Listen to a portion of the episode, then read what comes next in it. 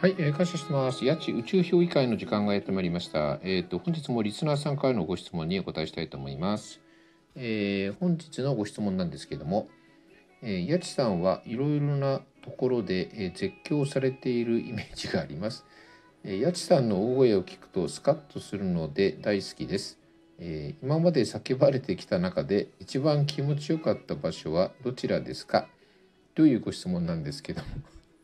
いやあのいつでもねどこでもあの絶叫してるわけじゃないんですね。あのそれはもうちょっと行かれちゃった人なんであの普通はねあの普通普段はごく普通なんですよ。うん。あのうん、必要な時に叫ぶということなんですけどうんとね一番気持ちよかったのはですねえーっともうちょっと3年3年4年前3年ぐらい前になっちゃうのかな。あのですねえっと新潟県の弥彦神社の奥にある弥彦弥彦山っていうの？弥彦山？弥彦山？弥彦山？弥彦山とあとね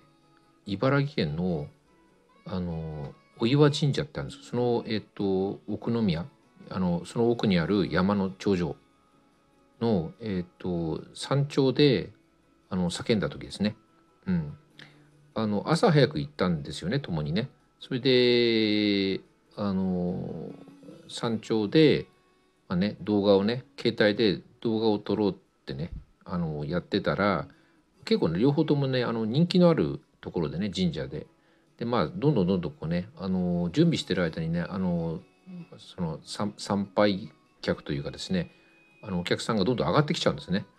でセットして始めようと思ったらね結構ねあのギャラリーがね10人20人 あのギャラリーっていうかあのね山頂に登って休まれてる方が10人20人いるような感じで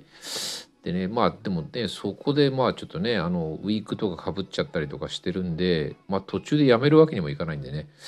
やろうかなと思ってまあでもそれでもねあのね急に叫ぶとね周りの人がびっくりしますから、まあね、あの適当な理由を作ろうと思ってなんかそのね